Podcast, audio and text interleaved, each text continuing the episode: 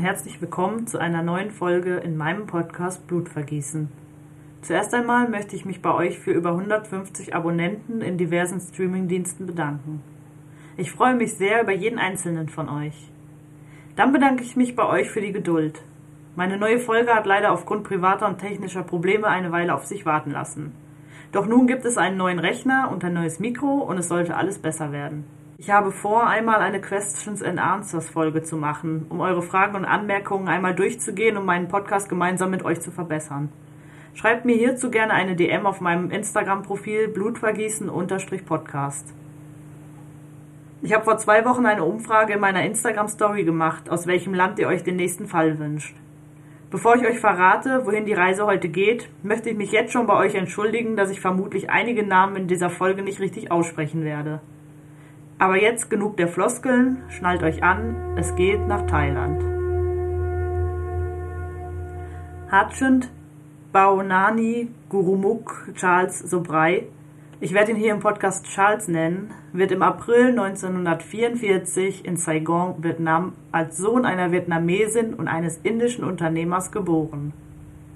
Die Beziehung seiner Eltern verläuft nicht gut und so kommt es dazu, dass sie sich scheiden lassen. Für das Scheitern der Beziehung macht seine Mutter zum Teil den kleinen Charles verantwortlich. Dieser lebt seit der Trennung bei seiner Mutter. Zu seinem Vater reißt jeglicher Kontakt ab. In Vietnam ist die politische Situation schwierig und so wächst Charles erst einmal als Staatenloser auf. Als Staatenloser wird eine Person bezeichnet, die keinen Schutz von irgendeinem Staat hat, da sie ohne Staatsbürgerschaft lebt. Es gibt weltweit einige Millionen Staatenlose. Es gibt keinerlei Abkommen, das die Staatenlosigkeit verbietet und somit ist es nicht völkerrechtswidrig. Einen Staatenlosen kann man nicht mit einem Heimatlosen gleichsetzen. Denn ein Heimatloser hat eher eine weltanschaulichende oder emotionale Befindlichkeitsstörung. Es gibt unterschiedliche Begründungen für eine Staatenlosigkeit. Sie können infolge eines Gesetzeskonfliktes auftreten, aber auch durch Veränderungen im politischen Gefüge. Außerdem wegen religiöser und politischer Überzeugung. Es wurden Ausbürgerungen als politische Waffe in der Zwischenkriegszeit genutzt, was bedeutet, dass Menschen, die ehemalige Angehörige des Feindesstaates waren, die neu erworbene Staatsbürgerschaft wieder entzogen wurde. Aber kommen wir zurück zu unserem Fall. Charles' Mutter heiratet ein weiteres Mal. Diesmal einen Leutnant der französischen Armee, der im französisch besetzten Vietnam stationiert ist. Dieser Mann adoptiert Charles und so bekommt er die französische Staatsbürgerschaft. Seine Mutter bekommt noch weitere Kinder mit ihrem neuen Ehemann. Wie viele konnte ich nicht herausfinden. Von einem Halbbruder werden wir aber später noch hören. Die Familie pendelt viel zwischen Frankreich und Vietnam. Der Junge fühlt sich durch den ständigen Wechsel in keinem der Orte zu Hause. Charles wird immer mehr vernachlässigt, seit die leiblichen Kinder des Ehepaares auf der Welt sind, was seiner Entwicklung nicht gut tut. Er entwickelte Disziplin- und Persönlichkeitsprobleme in seiner Jugend und so kommt es dazu, dass er sich als Teenager kleineren Verbrechen immer mehr zuneigt. Die einzigen Konstanten in Charles prägenden Jahren sind Verlassenheit und ein Gefühl vom Status zweiter Klasse. Charles war ein kluger und charismatischer Junge, doch seine Noten litten und er fehlte vermehrt in der Schule. Er fiel schon in jungen Jahren durch Ungehorsamkeit auf. In den Zeiten, in denen Charles mit seiner Familie in Marseille lebte, hatte er Zugang zu Schiffen, die nach Indonesien fuhren. Er begann sich auf ihnen zu verstecken und hatte die Hoffnung, so seinen leiblichen Vater erreichen zu können. Er hatte eine verdrehte Vorstellung zu diesem in seinem Kopf und machte seinen Vater zu einer mystischen und heroischen Figur. Er schaffte es mehrmals, Marseille zu verlassen, wurde jedoch immer wieder auf See entdeckt und zu seiner Familie zurückgebracht. Wir befinden uns mittlerweile im Jahr 1963. Charles ist 19 Jahre alt und seine kriminelle Laufbahn hat längst begonnen. Bisher hat er einige kleinere Straftaten begangen und so kommt es dazu, dass er in diesem Jahr zu seiner ersten Gefängnisstrafe aufgrund eines Einbruchs verurteilt wird. Diese Strafe musste er im Poissy-Gefängnis unweit von Paris absitzen. Dieses Gefängnis galt als schrecklicher Ort. Im 16. Jahrhundert wurde es als Kloster erbaut und von den Agnostikern der Französischen Revolution in ein Gefängnis umgewandelt. Die Häftlinge wurden dort durch hohe Steinmauern von der Außenwelt abgeschottet. Die Zellen waren so klein, dass sie nur zum Schlafen genutzt werden konnten. Tagsüber wurden die Gefangenen zusammengesetzt. Diese wurden nach Vernunft, Wildheit und Nation zusammengeordnet. Ein Besucher sagt, es ist ein Horror. Man betritt den Ort und Schauer durchziehen die Knochen wie beim Betreten eines Kellers. Jeden Moment, den ich drin bin, stoße ich ab. Normalerweise sollte er als halbasiatischer Teenager im Gefängnis viele Probleme haben und als Opfer angesehen werden. Doch Charles ist clever, brutal und grausam. Er schafft es, die Gefängniswärter zu manipulieren, und so gewähren ihm diese immer wieder kleinere Gefälligkeiten. Die harten Haftbedingungen schaffte er durch Selbstverteidigung, denn er konnte Karate, und seine Manipulationskünste zu überstehen. Zum Beispiel darf er Bücher aus der Gefängnisbibliothek über Nacht in seiner Zelle behalten. Zu dieser Zeit arbeitet Felix Descogne als freiwilliger Helfer in dem Gefängnis, in dem Charles seine Strafe verbüßt. Felix kommt jede Woche ins Gefängnis und hilft Gefangenen bei Briefen oder einfachen rechtlichen Problemen oder auch einfach nur, um ihnen Gesellschaft zu leisten. Charles nutzt wieder mal seine Begabung der Manipulation. Er klammert sich an Felix und behandelt ihn als seinen Retter und sein Vorbild. Felix versucht sogar, Charles mit seinem Vater zu versöhnen und auch mit seiner Mutter. Jedoch hatte dies keinen Erfolg. Charles schafft es, dass er, nachdem er seine Strafe abgesessen hat, bei dem jungen Mann aus wohlhabendem Haus einziehen kann, und so führt er ab diesem Moment quasi ein Doppelleben, welches er ziemlich geschickt und vorsichtig anstellte.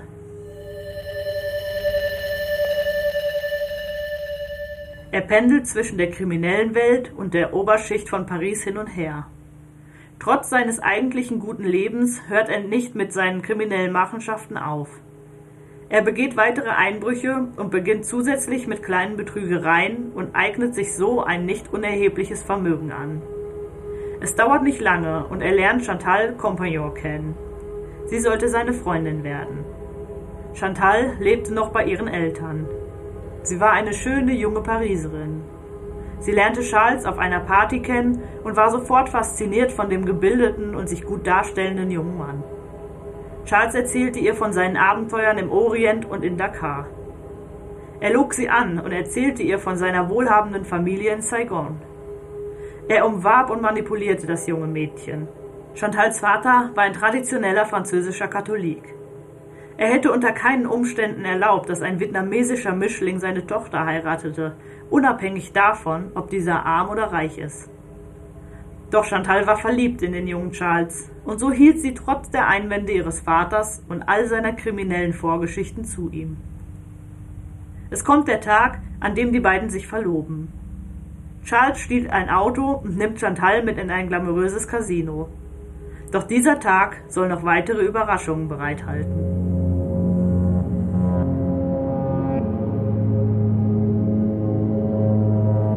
Charles wird noch am selben Tag verhaftet. Denn die Polizei ist ihm wegen Autodiebstahl und Flucht vor der Polizei auf der Spur. Für dieses Verbrechen muss er 8 Monate im Gefängnis, in dem er schon zuvor saß, bleiben.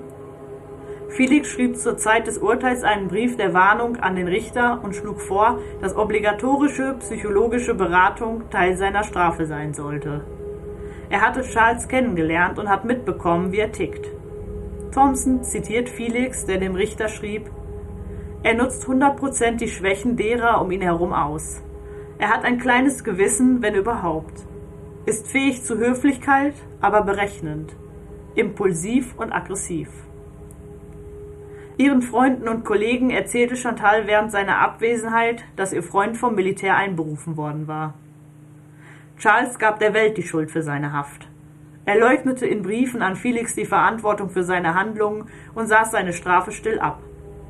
Er hatte sich durch eine Reihe von Betrügereien gutes Geld zur Seite geschaffen und so waren Chantals Eltern letztlich doch nicht mehr so abgeneigt von einer Hochzeit und so wurde seine Verlobte nach seiner Haftentlassung zu seiner Ehefrau. Bei der standesamtlichen Zeremonie waren Vertreter beider Familien anwesend. Es dauerte nicht lange und Chantal erzählte, dass sie und Charles Nachwuchs erwarten.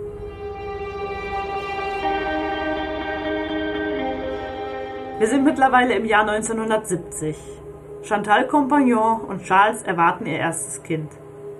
Die beiden verlassen Frankreich, denn Charles drohen dort weitere Gefängnisaufenthalte. Sie reisen nach Vietnam, um in Asien den erneuten Verhaftungen zu entgehen. In einem Bericht heißt es, dass sie hierfür ein Auto von Felix, der wieder in ihr Leben getreten ist, genutzt haben. Aber da bin ich nicht sicher, ob das stimmt. Das Ehepaar reist durch Osteuropa. Sie hatten sich zuvor falsche Pässe zugelegt, sodass sie unerkannt bleiben konnten. Unterwegs freunden sie sich mit einigen Touristen an und rauben diese aus. Als sie in Mumbai angekommen sind, lassen sie sich dort nieder. Es dauert nicht lange und Chantal bringt ein gesundes Mädchen zur Welt. Usha ist ihr Name. Charles geht jedoch, trotz seiner neu gewonnenen Vaterschaft, keinem geregelten Job nach. Er klaut weiterhin Autos und schmuggelt Dinge, um seine Familie zu ernähren und seine mittlerweile zusätzlich entwickelte Spielsucht zu finanzieren. Charles wurde schnell von den französischen Staatsbürgern in Indien akzeptiert. Er war wie immer charmant und äußerst intelligent. Chantal war eine charmante junge Frau und ihr Baby war zuckersüß. Wer konnte da schon Böses vermuten bei der kleinen sympathischen Familie? Chantal war ein gern gesehener Gast auf den Partys der Frauen. Charles schaffte es über mehrere Monate zu agieren, ohne Probleme mit der Polizei zu bekommen. Chantal war sich der Machenschaften ihres Mannes nicht komplett bewusst. Sie war öfter seine Komplizin, ohne überhaupt eine Ahnung davon zu haben. 1970 hatte Charles eine Autovermittlungsagentur für gestohlene Autos. Er organisierte schwer zu findende Autos aus Amerika und Europa und verkaufte sie an Franzosen und wohlhabende Inder, die eine Vorliebe für westliche Autos hatten. Charles stahl oder kaufte gestohlene Autos in Pakistan oder dem Iran ein und brachte sie dann über die Grenze nach Indien.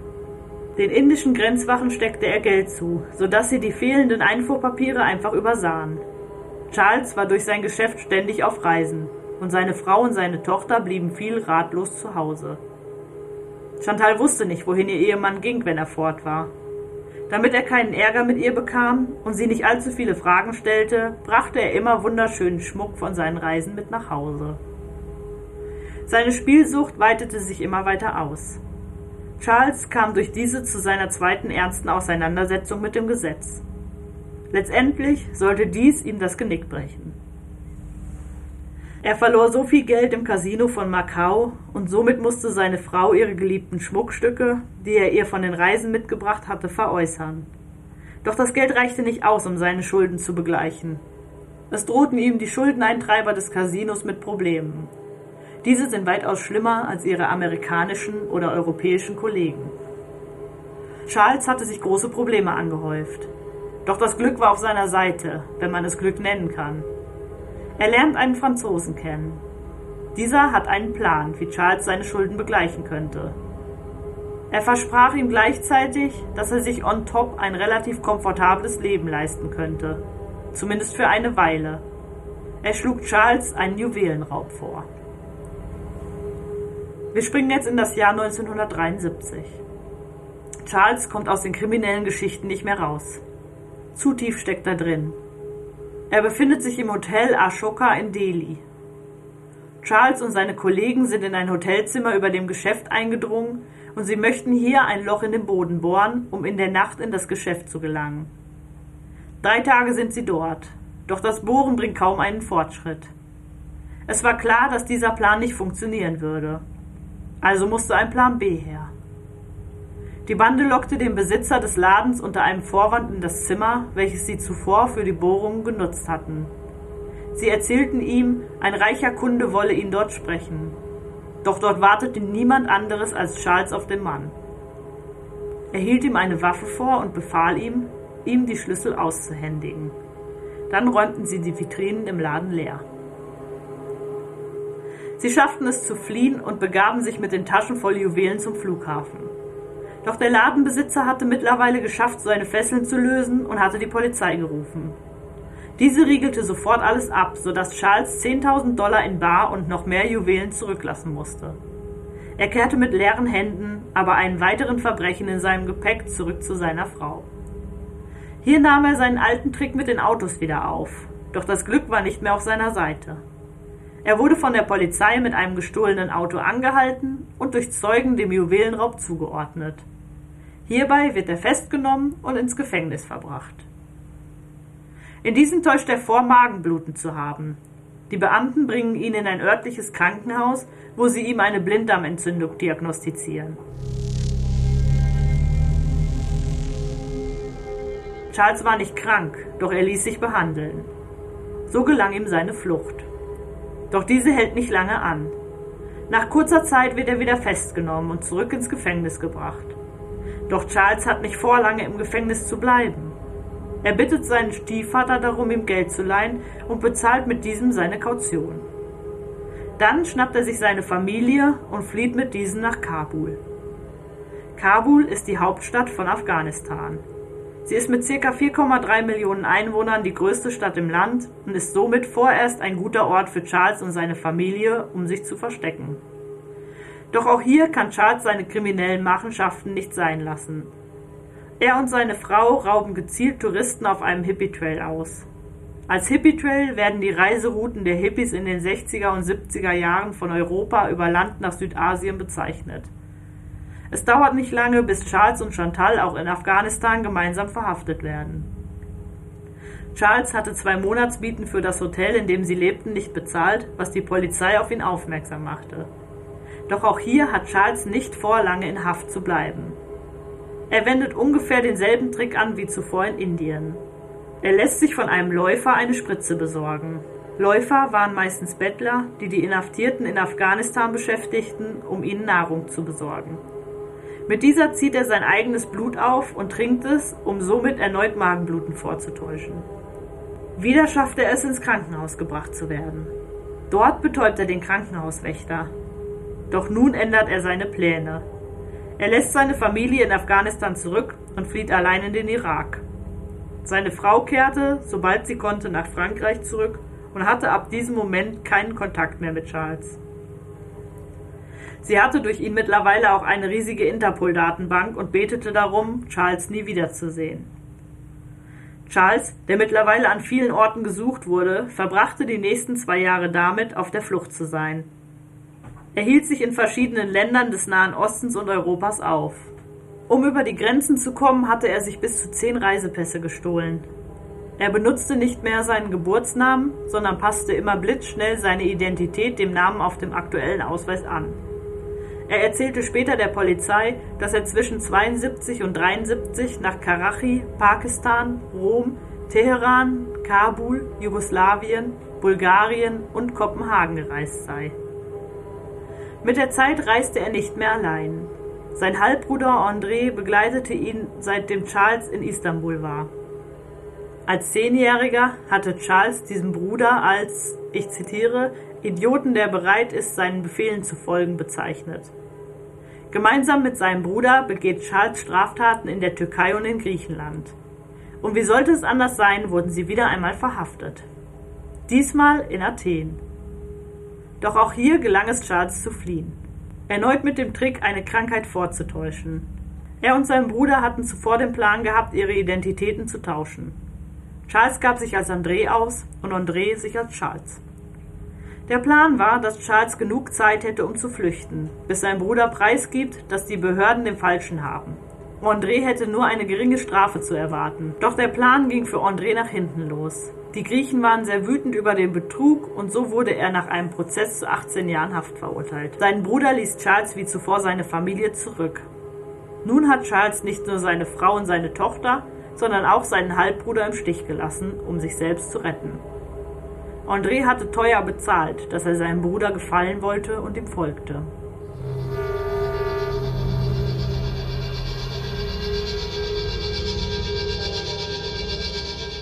Charles ist auf der Flucht.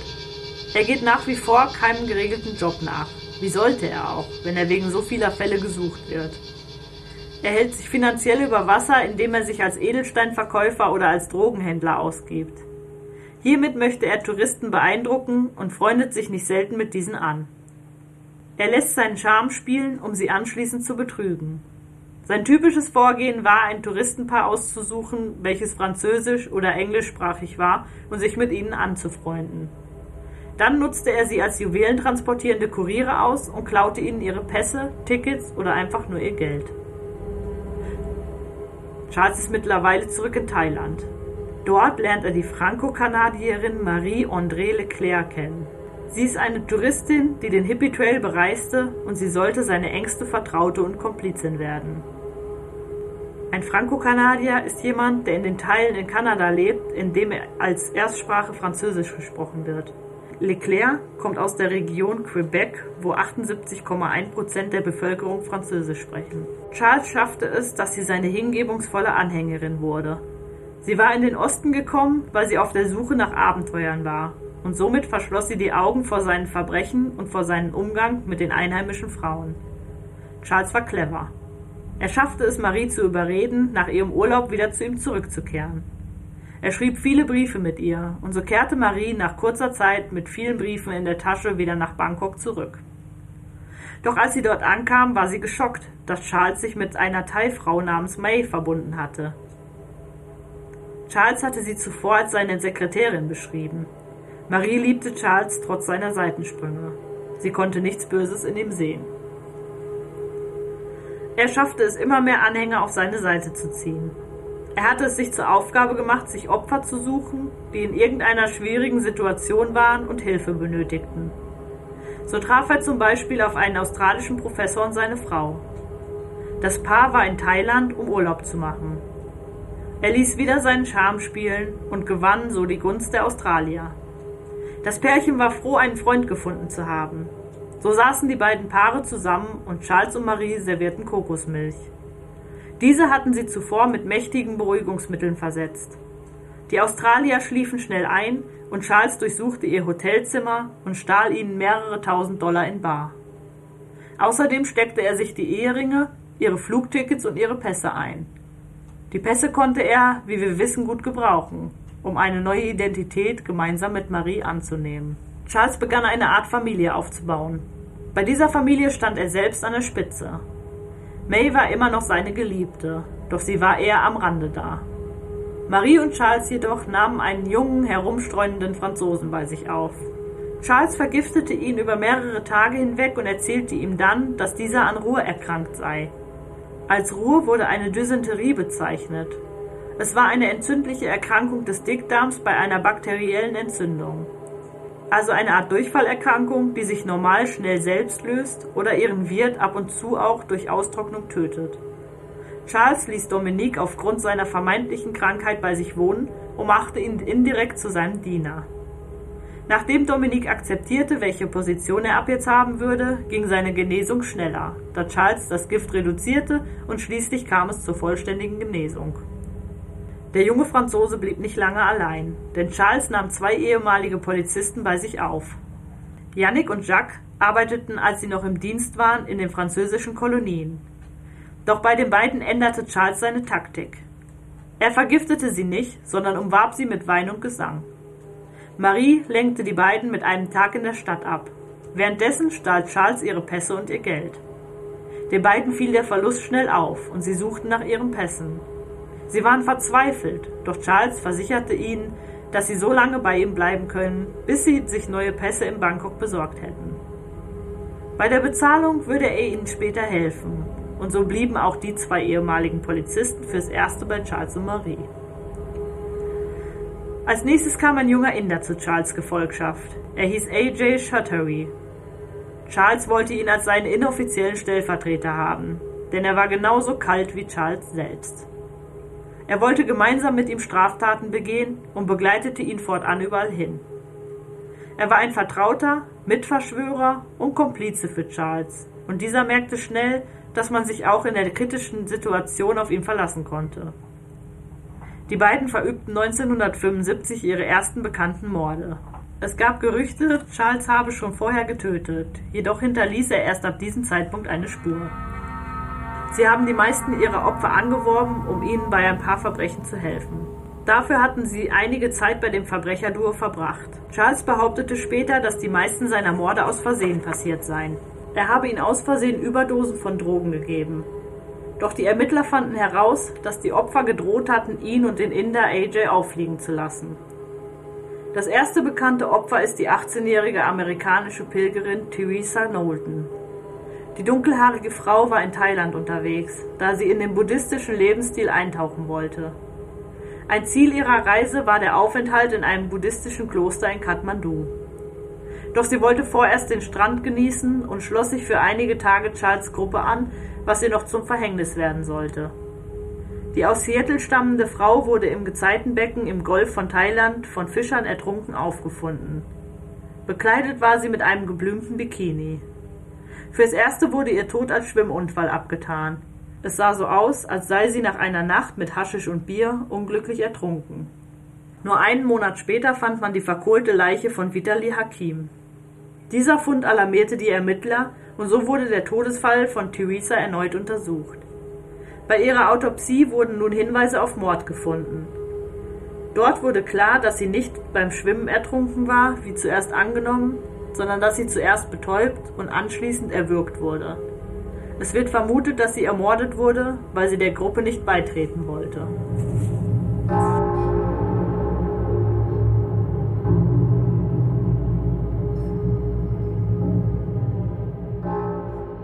Das zweite Opfer war, wie eben schon erwähnt, Vitali Hakim.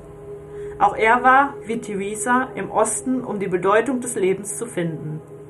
Doch auch er fand stattdessen nur den Tod. Eines Tages ging er gemeinsam mit Charles und AJ auf einen Ausflug. Doch Charles und sein Komplize kamen ohne ihn zurück. Die beiden ehemaligen Polizisten wunderten sich darüber sehr. Doch Charles erzählte ihnen, dass Vitali dort Freunde getroffen hätte und sich entschlossen hätte, bei diesen zu bleiben. Die beiden Polizisten waren verwirrt, denn seine Kleidung und seine Reiseunterlagen waren alle noch bei Charles zur Aufbewahrung. Ein paar Tage später wurde ein verbrannter Körper auf dem Weg zu einem Ferienresort in Pattaya gefunden. Man konnte erkennen, dass er geschlagen wurde und der Polizei war schnell klar, dass er noch am Leben war, als man ihn mit Benzin übergoss und anzündete. Zunächst ging die Polizei jedoch davon aus, dass er von thailändischen Banditen ermordet wurde. Doch bei seiner Autopsie fand man grausame Dinge heraus. Jemand hatte ihn mit Messerstichen gefoltert und dann bei lebendigem Leibe verbrannt. Es ist mittlerweile Dezember 1975. Eine Freundin von Vitali macht sich Sorgen und entschließt sich, nach Thailand zu fliegen, um nach ihrem Freund zu suchen. Eines Tages lernte Charles die Studenten Henk Bintania und seine Verlobte Cornelia Hemka kennen. Sie waren ein junges niederländisches Paar, das eine schöne Reise durch Südostasien genießen wollte. Auf dieser trafen sie Charles, der sich als Alain Dupuy ausgab. Er sagte, er sei Juwelenhändler und er schmeichelte den sparsamen Niederländern. Er tat so, als würde er eine besondere Gefälligkeit machen und bot ihnen einen Saphirring für 1600 $ an. Außerdem lud er sie in seine Luxusvilla in Bangkok ein.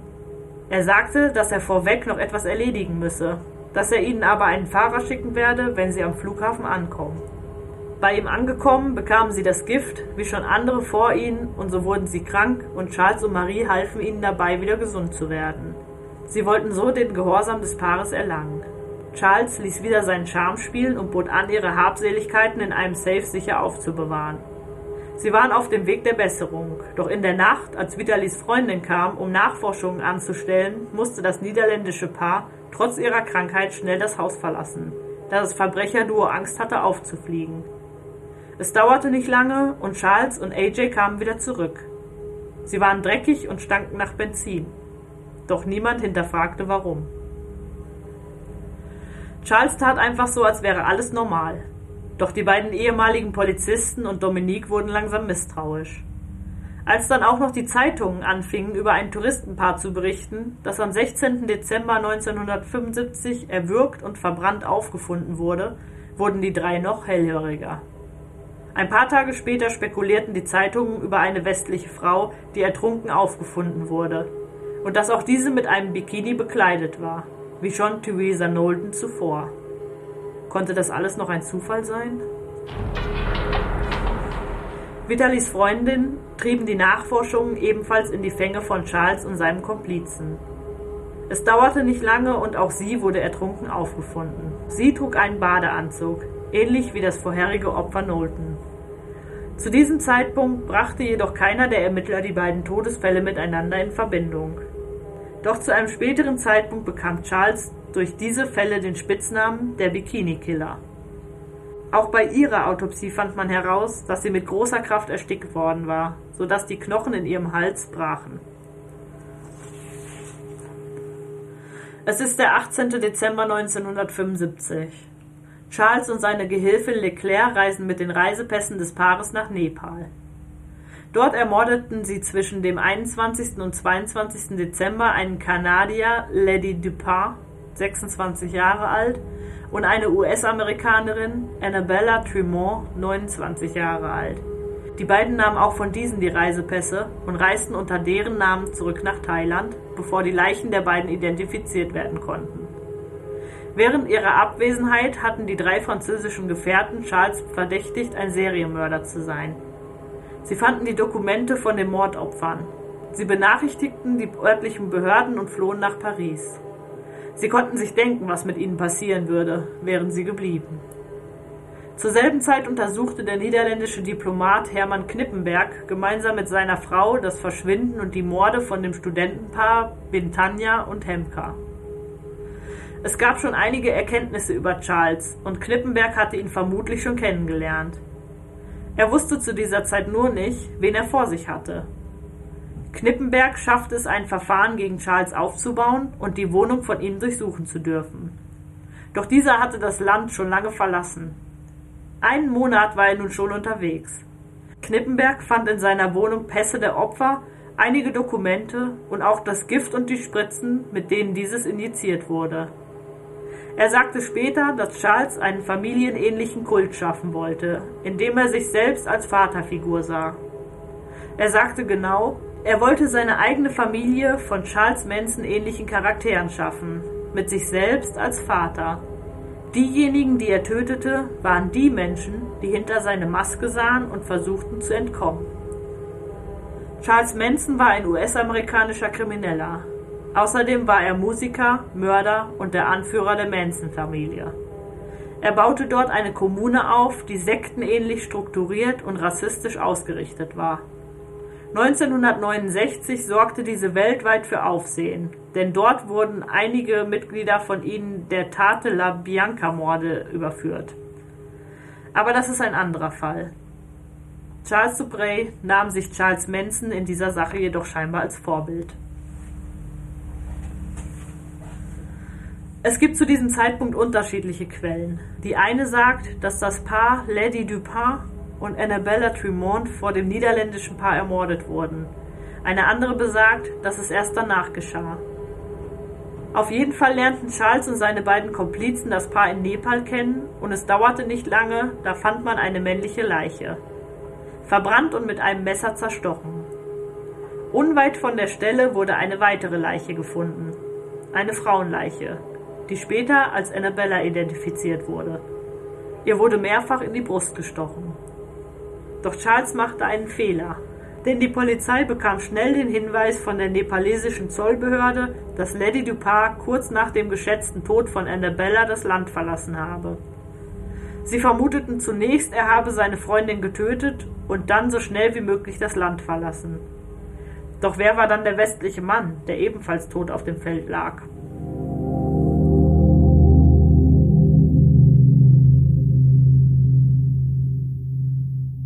Charles reiste schnell nach Bangkok zurück, um einige Juwelen zu verkaufen. Zu seinem Entsetzen stellte er fest, dass seine drei Anhänger ihn verraten hatten. Dann nahm er den Pass von dem Niederländer Henk Britannia und reiste zurück nach Kathmandu.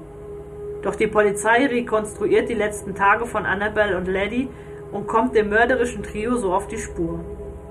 Doch diese schaffen es in der Befragung gekonnt zu bluffen.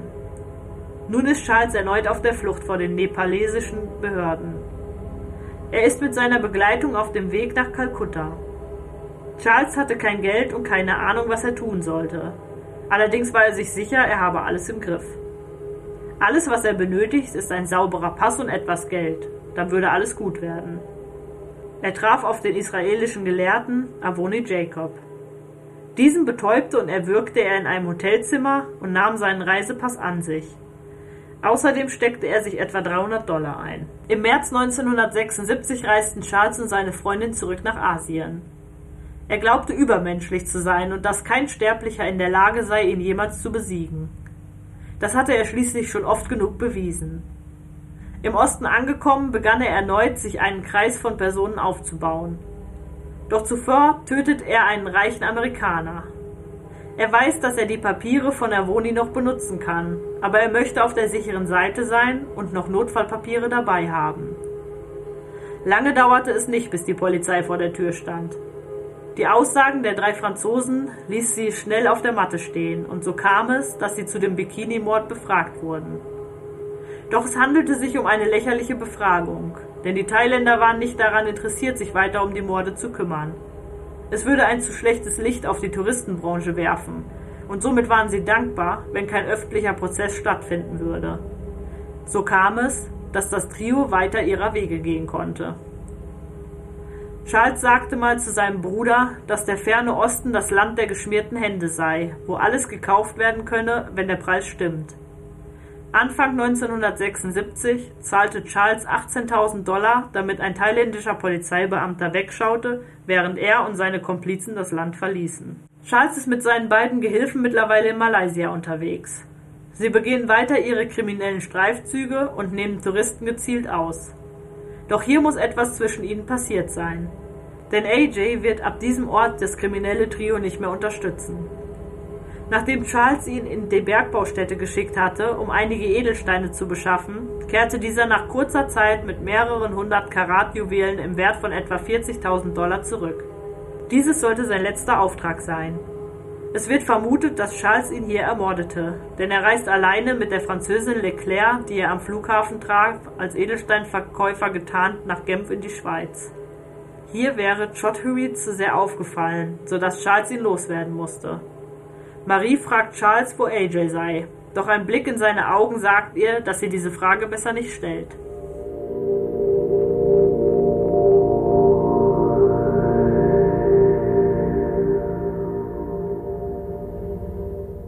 Langsam konnten die Behörden auch nicht mehr wegsehen. Es war zu viel an Touristen passiert, als dass man es länger hätte verstecken können. Also kam Interpol auf den Plan. Sie hatten Charles schon in seiner Akte wegen dem Juwelenraub 1973, damals mit seiner ersten Frau. Zwar brachte man ihn nicht mit den Morden in Verbindung, doch er war dennoch kein ungeschriebenes Blatt.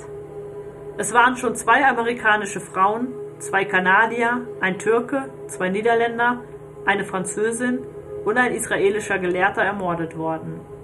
Auch Charles machte Fehler und Interpol war da, um diese zu sehen. Auf der Suche nach neuen Anhängern waren die US-Amerikanerinnen Mary Ellen Easter und Barbara Smith seine ersten beiden Opfer. Sie schlossen sich ihm und Leclerc an. Der Versuch, den Franzosen Jean-Luc Solomon an seinen Kreis zu binden, scheiterte, da seine Vergiftung während eines Raubüberfalls zu dessen Tod führte. Die beiden US-Amerikanerinnen reisten mit Charles und Leclerc gemeinsam nach Neu-Delhi in Indien. Dort brachten sie gemeinsam mit Charles im Juli 1976 eine Reisegruppe französischer Doktoranden dazu, dass Charles ihr neuer Reiseführer sein sollte. Eine Reise, die der Gruppe zum Verhängnis werden sollte. Charles war clever. Er erzählte der Gruppe davon, dass in Indien die grassierende Ruhr auf dem Vormarsch sei und sie somit eine Pille nehmen sollen, um den Gefahren der Krankheit zu umgehen.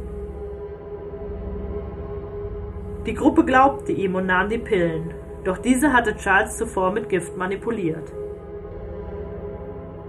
Er wollte die Truppe mit dem Gift schläfrig machen und anschließend ihr Zimmer plündern. Doch es gab ein Problem. Das Gift wirkte schneller als gedacht. Die Studenten kippten einer nach dem anderen in der Lobby um und somit flogen Charles und Leclerc auf. Es fiel auf, dass die einzigen Kranken diejenigen waren, die von Charles das angebliche Medikament bekommen hatten. Ein Trio von kräftigen Studenten riss Charles zu Boden und rief die Polizei. Er wurde von den örtlichen Behörden festgenommen und am Mord wegen dem Franzosen Solomon angeklagt, nachdem die beiden US-Amerikanerinnen, die durch einfache Polizeiarbeit schnell gefasst werden konnten, diesem Mord gestanden hatten. Das Quartett kam somit in Untersuchungshaft und musste ab diesem Moment im berüchtigten Tihar-Gefängnis in Neu-Delhi seine Zeit verbringen. Dieses Gefängnis gehört zu einem Gefängniskomplex, der größte in Südasien ist. Es hat 9 zentrale Gefängnisse. Das Tihar-Gefängnis liegt im Dorf Tihar westlich von Neu-Delhi. Das war der Anfang vom Ende von Charles Sobhraj.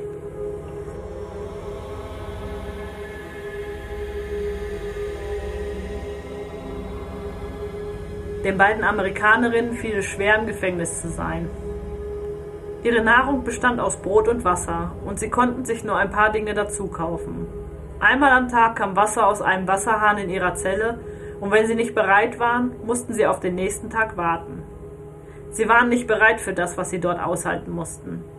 Im Tihar-Gefängnis waren Ratten und Insekten keine Seltenheit. Sie hatten keine Angst vor den schwachen Insassen. Sie kamen dreist durch die Gitter gelaufen. In einer Zellenecke gab es ein Loch. Dieses war die Toilette. 2 Jahre warteten sie auf ihren Prozess. In diesen 2 Jahren versuchten beide, Suizid zu begehen. Charles war vorbereitet. In den 2 Wochen, in denen er sich intensiven Befragungen unterziehen musste, blieb er standhaft bei der Geschichte, dass er ein wichtiger französischer Händler sei. Doch da immer mehr Beweise aus allen Ecken der Welt eintrafen, wurde auch er müde, bei allem zu bleiben. Er hatte, bevor er ins Gefängnis kam, Edelsteine im Wert von über 70 Karat geschluckt und diese im Gefängnis wieder ausgeschieden. Er war geübt darin, Menschen und Gefängnisbeamte zu manipulieren, und somit nutzte er die Edelsteine zu seinem Vorteil und lebt so sehr bequem im Gefängnis.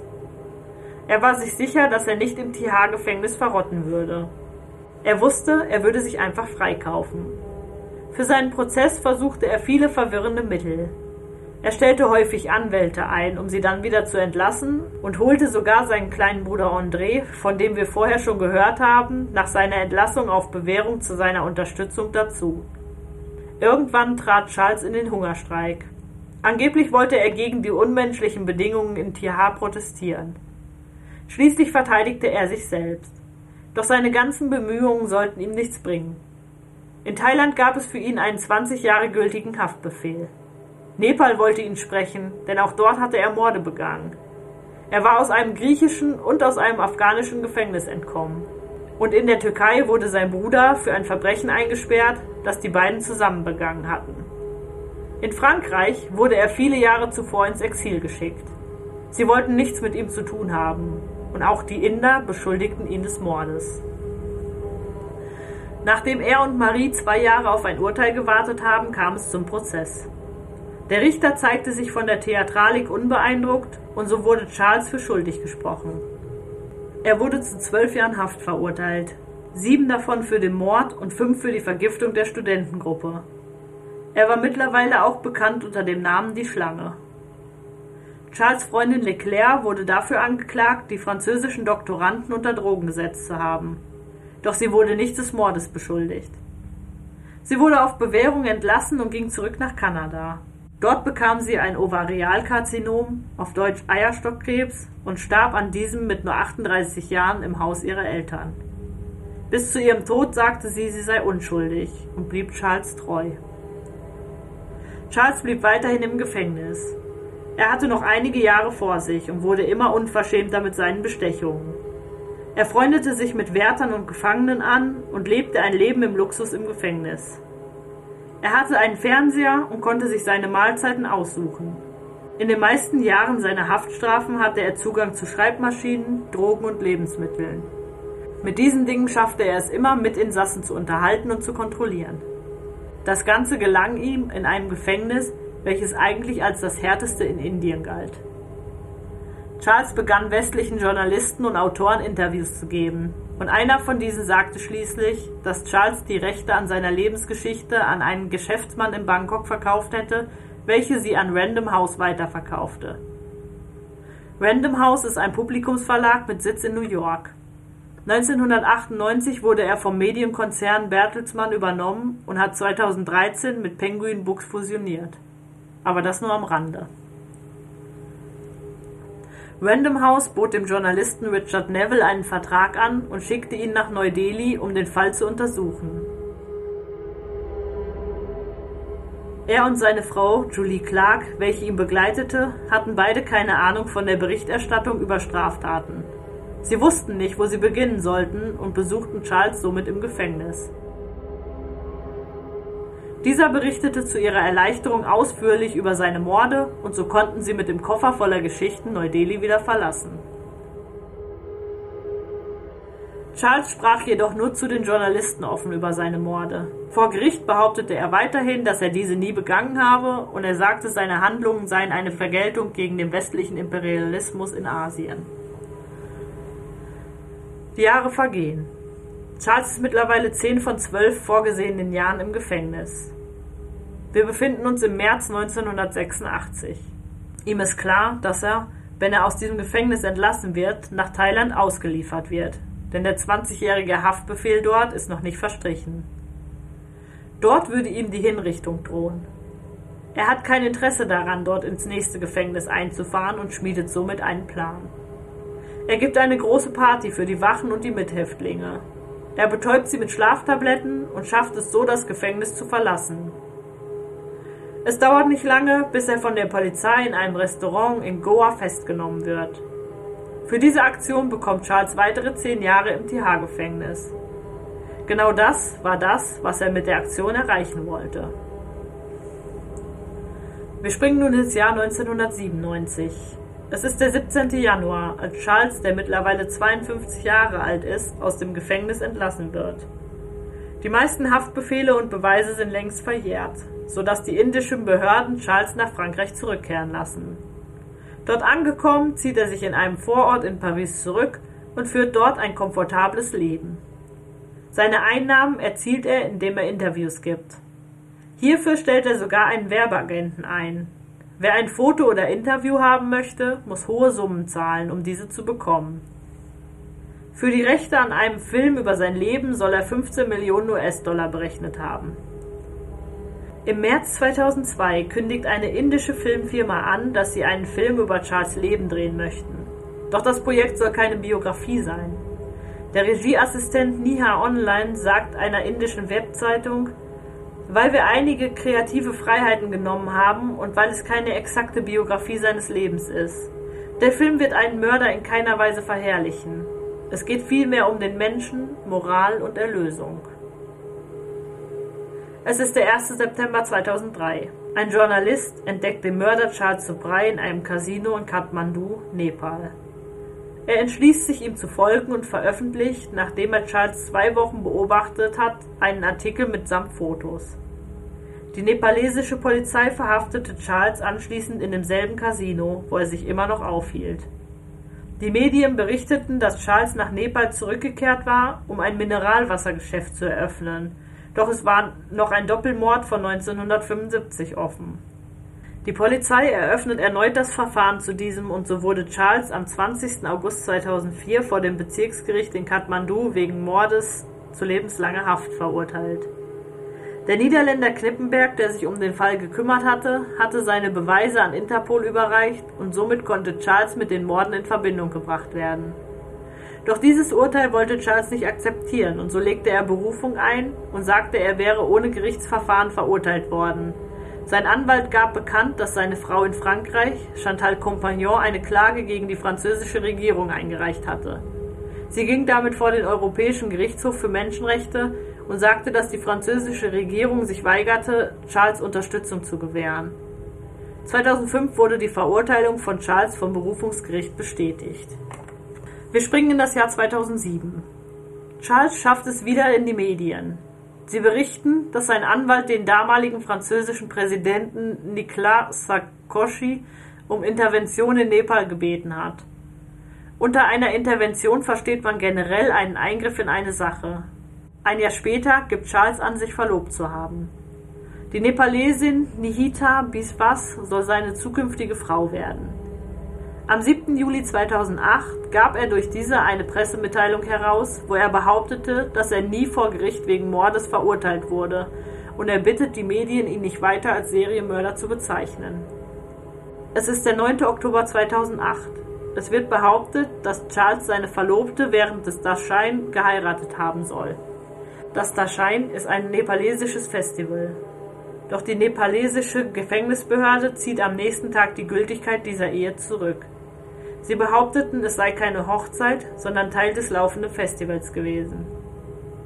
Wir springen 2 Jahre weiter in das Jahr 2010.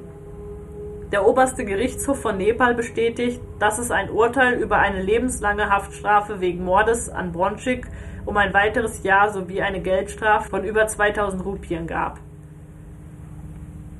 Die Geldstrafe bekam er, weil er illegal nach Nepal eingereist war. Das Gericht ordnete an, alle Besitztümer von Charles zu beschlagnahmen. Seine angebliche Frau Nihita und seine Schwiegermutter, die eine Anwältin ist, sind nicht glücklich über das Urteil. Die Schwiegermutter sagt, dass ihm ein gerechter Prozess verweigert wurde.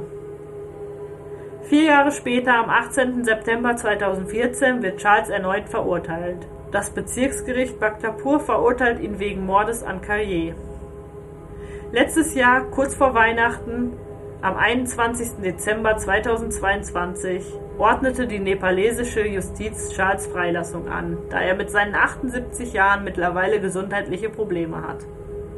2 Tage später wird er aus dem Gefängnis entlassen und nach Frankreich abgeschoben. Er besteht bis heute auf seine Unschuld und kündigt mit seiner Entlassung an, einen Haufen Leute verklagen zu wollen.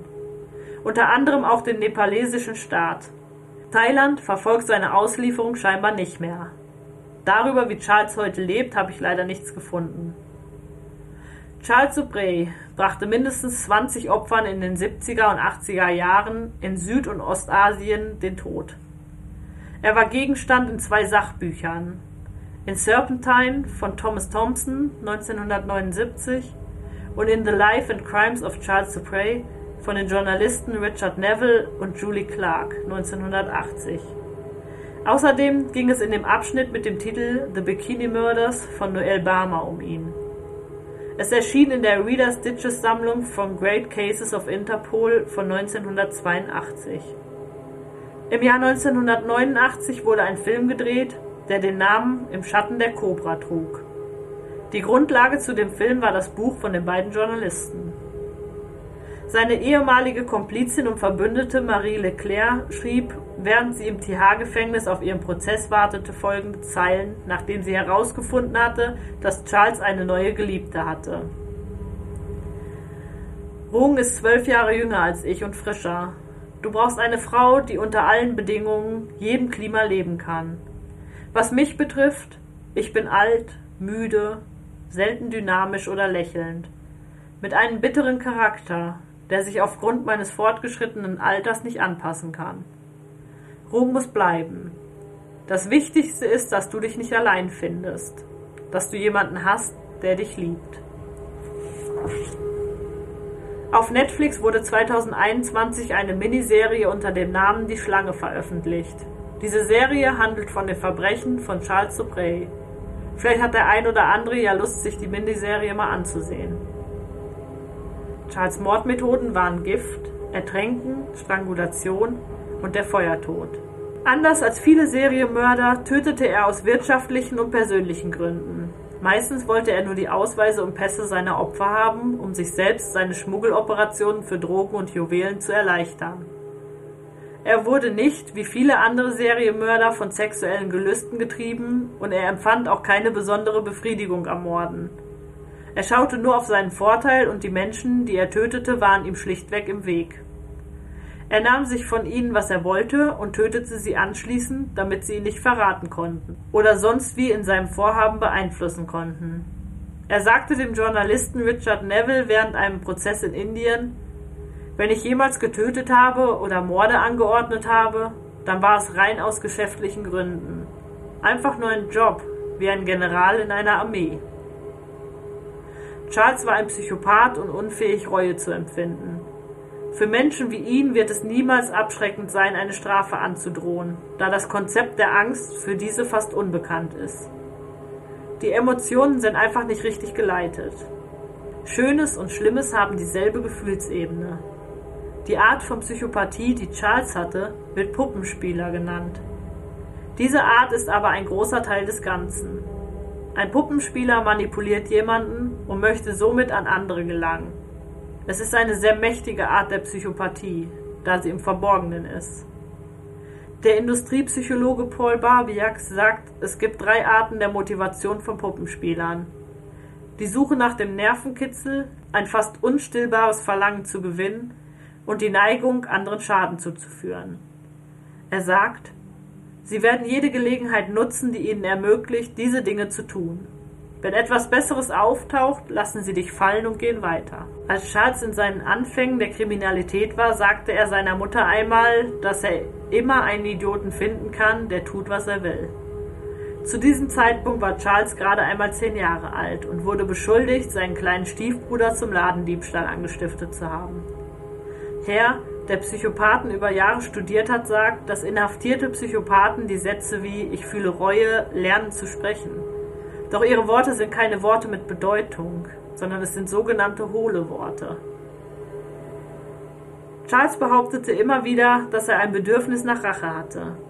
Er wollte seine Familie, die ihn fallen gelassen hat, und die ganze Gesellschaft für sein Leben bezahlen lassen. Viele betrachteten diese Aussage nur als Vorwand. Der Journalist Neville schrieb, seine Behauptung, dass sein Leben ein Protest gegen das französische Rechtssystem sei, oder dass seine Liebe zu Vietnam und Asien seine kriminelle Karriere motiviert habe, sind absurd. Aber als Werkzeuge der psychologischen Manipulation waren sie sehr effektiv. Charles selbst sagt dem Journalisten Richard Neville in einem späteren Interview, ich habe bereits aus der Vergangenheit genommen, was für mich am besten ist, was mir hilft, im gegenwärtigen Moment zu leben, um mich auf die Zukunft vorzubereiten. Wenn ich einen Mord wieder abspiele, wird es sein, um zu sehen, was ich aus der Methode gelernt habe. Ich werde nicht einmal den Körper bemerken. Vielen Dank, dass ihr meinem neuen Fall zugehört habt und hört beim nächsten Mal wieder rein, wenn es heißt, hallo und herzlich willkommen zu einer neuen Folge Blutvergießen. Lasst gerne ein Abo und ein Like da und folgt mir auf Instagram unter blutvergießen_podcast. Meine Quellen sind die unterschiedlichsten Online-Seiten. Wenn ihr einen Wunsch habt, wo unsere nächste Reise hingehen soll, schreibt mir gerne eine DM. Habt einen schönen Tag.